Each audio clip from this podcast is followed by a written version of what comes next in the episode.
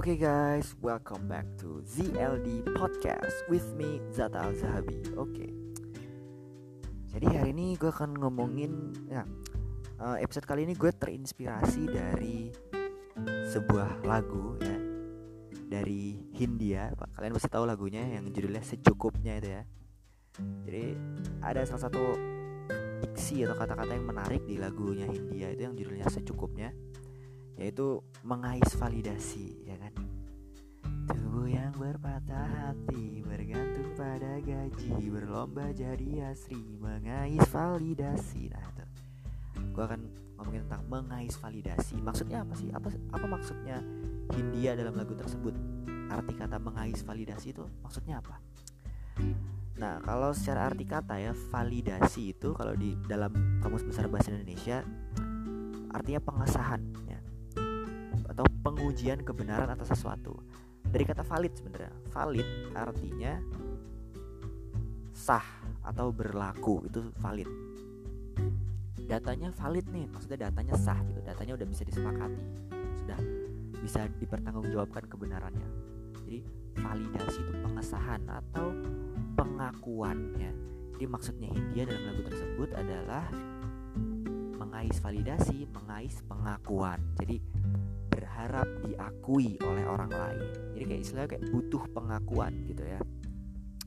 Oke, kita akan ngomongin itu.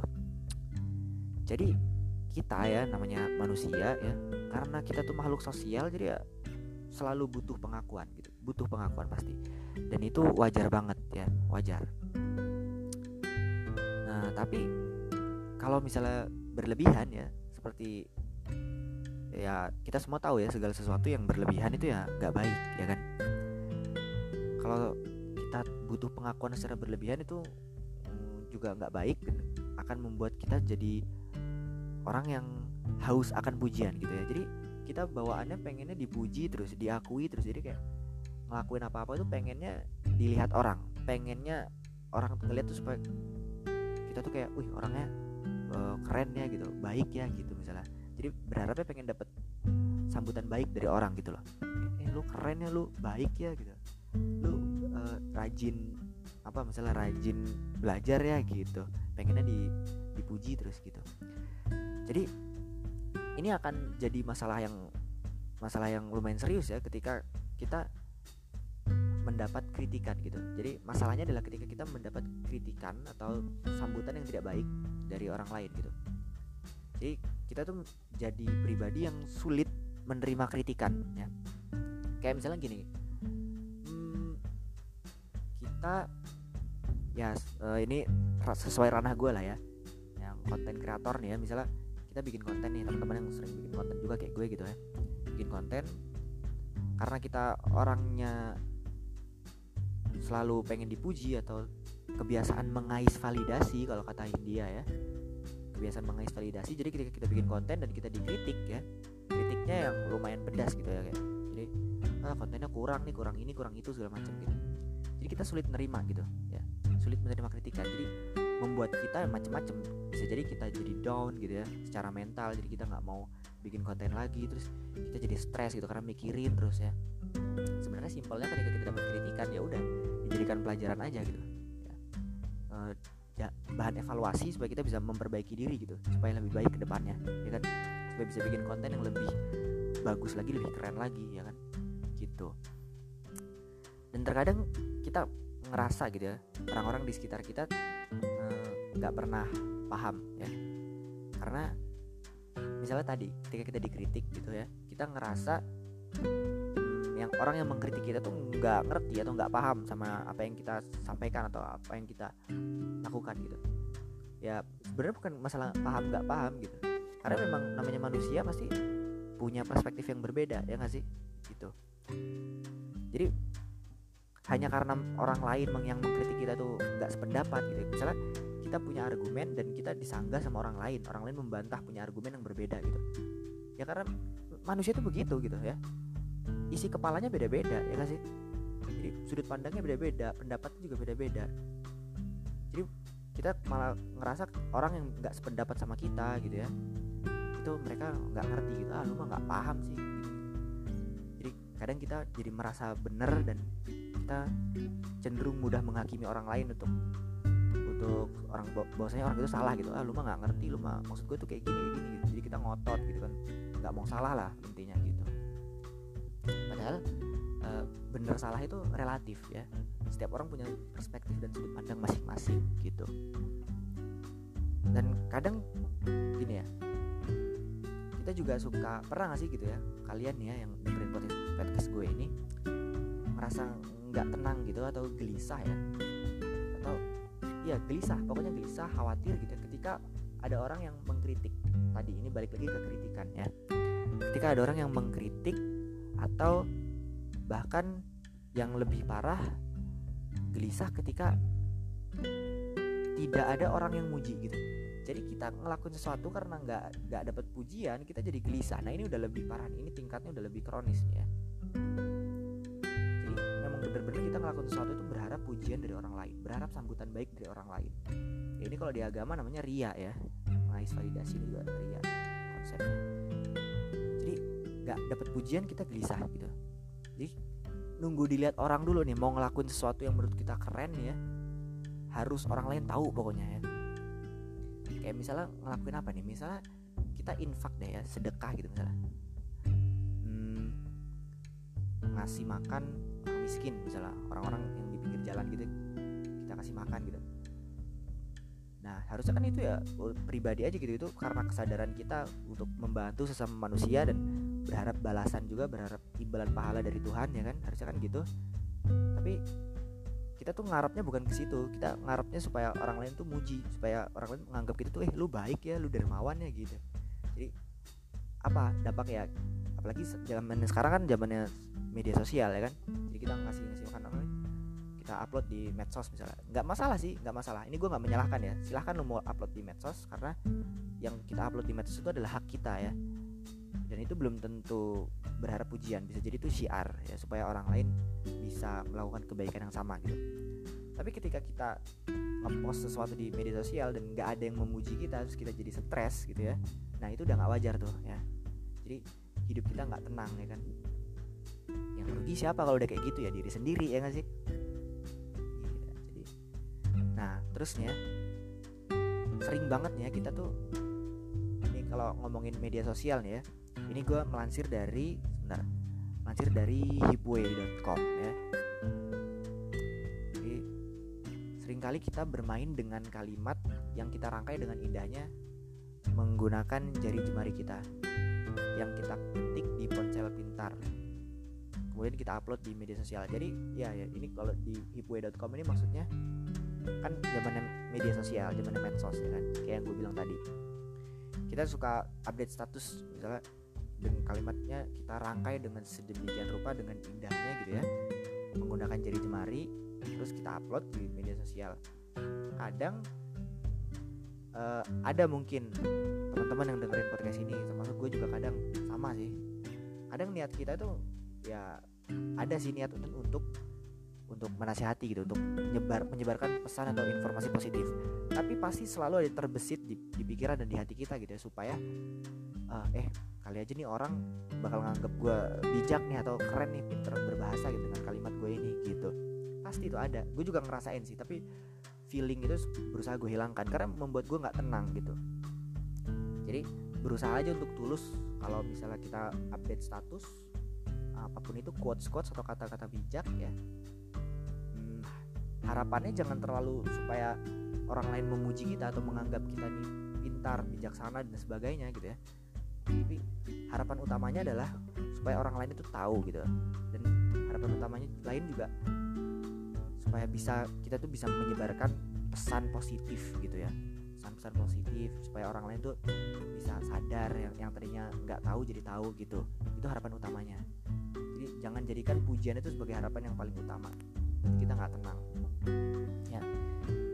Dan kayak ini masih dari hipwey dot com ya, mungkin saat ini ya, berkomunikasi secara langsung antar manusia bertatap muka sudah tidak terlalu penting ya, udah nggak terlalu penting karena sekarang zamannya udah medsos ya nggak sih. Jadi apapun yang kita unggah di medsos gitu ya, itu itu seperti kayak apa ya, jadi ajang kita untuk menunjukkan eksistensi diri kita ya nggak sih. kita kalau update status nih, update Instastory lah apa itu gitulah, status W A segala macam, kita akan merangkai kata-kata dengan indahnya seperti tadi yang gue bilang ya. Kita akan kita akan menyusun kalimat dengan uh, sedemikian rupa ya nggak sih, supaya orang lain tuh bisa terkesan gitu.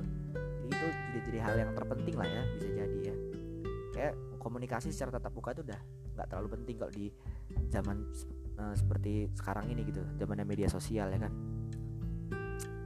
Nah, pertanyaannya, mengapa kita sering menjadikan pujian atau pengakuan dari orang lain sebagai syarat ketenangan hati? Nah, ini nih, ini, ini gue suka banget nih. Ya, itu pertanyaan itu. Kenapa ketika kita melakukan sesuatu dan kita nggak dapat pujian dari orang lain, kita ngerasa nggak tenang? Nah, ini ya. Coba kalian tanyakan kepada diri kalian sendiri ya. Ini untuk bahan introspeksi ya. Kenapa gitu?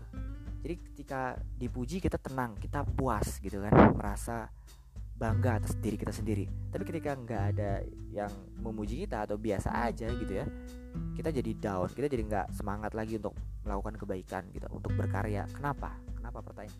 Pertanyaannya kenapa seperti itu gitu loh ya. Bahkan ada yang menjadikan pujian itu adalah syarat kebahagiaan. Jadi kalau nggak dipuji, nggak dapat pujian, jadi stres gitu, jadi nggak bahagia. Padahal belum belum dihina nih, cuman kita ngelakuin kebaikan cuman nggak ada yang respon, orang cuek-cuek aja, biasa aja, nggak nggak muji gitu aja udah stres. Apalagi ketika kita melakukan kebaikan atau kita membuat satu karya, orang menyambut dengan sambutan yang negatif, orang lain menghina, mengkritik, mencerca, mencaci maki segala macam, apalagi digituin ya nggak sih. Baru gagal dapat pujian aja udah stres, apalagi dapat hinaan gitu loh masalahnya ya. Mentalnya tuh harus diperkuat lagi, jangan sampai di situ ya. Contoh paling sederhana gini ya. Ketika kita ingin membeli baju, kita mau beli baju misalnya ya, atau pakaian lah ya, kan seringnya tuh kita minta pendapat orang lain dulu ya nggak sih. Kita minta pendapat teman kita atau uh, saudara kita gitu, siapapun lah, kita pendapat orang lain dulu. Eh, ini bajunya cocok nggak di gue gitu ya nggak sih, ya kan. Terus uh, kalau misalnya orang lain bilang bagus, oh bagus, cocok di lu. Nah, saat itu kita baru pede tuh untuk beli baju itu ya nggak sih, untuk bayar gitu, untuk pakai baju itu, karena orang lain sudah mengakui bahwasanya baju tersebut cocok untuk kita pakai gitu ya. Nah, gimana kalau misalnya orang lain beda beda pendapat gitu, apa kata kata teman kita misalnya, oh jelek baju itu tuh terlalu terang, mending lu pakai yang ini. Nah, terus kita ngikutin saran teman kita. Pertanyaannya apakah salah gitu ngikutin pendapat orang lain? Ah, nggak salah sih, nggak salah, nggak ada yang salah gitu. Ya, cuma ya namanya tadi ini kembali ke perspektif atau sudut pandang, setiap manusia berbeda ya kan, nggak bisa disamaratakan gitu. Bisa jadi baju yang menurut gue keren, bisa jadi menurut kalian yang denger podcast ini biasa aja ya nggak sih. Bisa jadi baju yang menurut gue biasa aja itu buat kalian keren ya kan. Bisa relatif gitu. Jadi apalagi kalau ngomongin selera, pasti orang juga beda-beda ya nggak sih gitu. Nggak salah, nggak ada salahnya minta pendapat, nggak ada salahnya. Cuman jangan jadikan pendapat orang lain itu sebagai acuan atau pedoman gitu, karena nggak kelar-kelar, tiap orang beda-beda, ntar kita malah bingung sendiri gitu loh. Jadi kalau apalagi ini masalah baju ya, kalau gue pribadi ya, baju selagi baju itu sopan gitu, pantas dipakai dan gue nyaman ya, gue pakai aja, nggak peduli komentar orang lain apa gitu. Nah, karena itu tadi, setiap orang punya perspektif atau sudut pandang yang berbeda-beda ya, gitu. Hmm, jadi janganlah kita menjadikan pengakuan atau validasi tadi ya, validasi dari orang lain sebagai penentu kebahagiaannya. Ya boleh-boleh aja sih gitu ya, kita nunjukin eksistensi kita di media sosial atau di kehidupan kita sehari-hari, boleh-boleh aja. Cuman itu tadi, jangan terlalu ngarep untuk dipuji atau mendapatkan pengakuan validasi tadi ya. Oke. Dan jangan jadikan pengakuan orang lain atau pujian dari orang lain itu segalanya gitu ya. Karena Karena gini, nah ini sekarang gue melansir dari mana nih? I D N Times, ini ada quotes nih dari I D N Times ya. Karena mereka yang hidupnya bahagia adalah mereka yang tidak terlalu membutuhkan pengakuan dari orang lain gitu. Ya, justru orang-orang yang bahagia, orang-orang yang yang nikmatin hidupnya itu ya mereka yang enggak terlalu butuh pujian dari orang lain atau pengakuan dari orang lain. Kata karena apa? Karena mereka sudah cenderung puas gitu dengan diri mereka sendiri. Oh, gue ini ya seperti ini gitu. I am what I am gitu loh. Gue ya gue, orang lain ya orang lain gitu loh.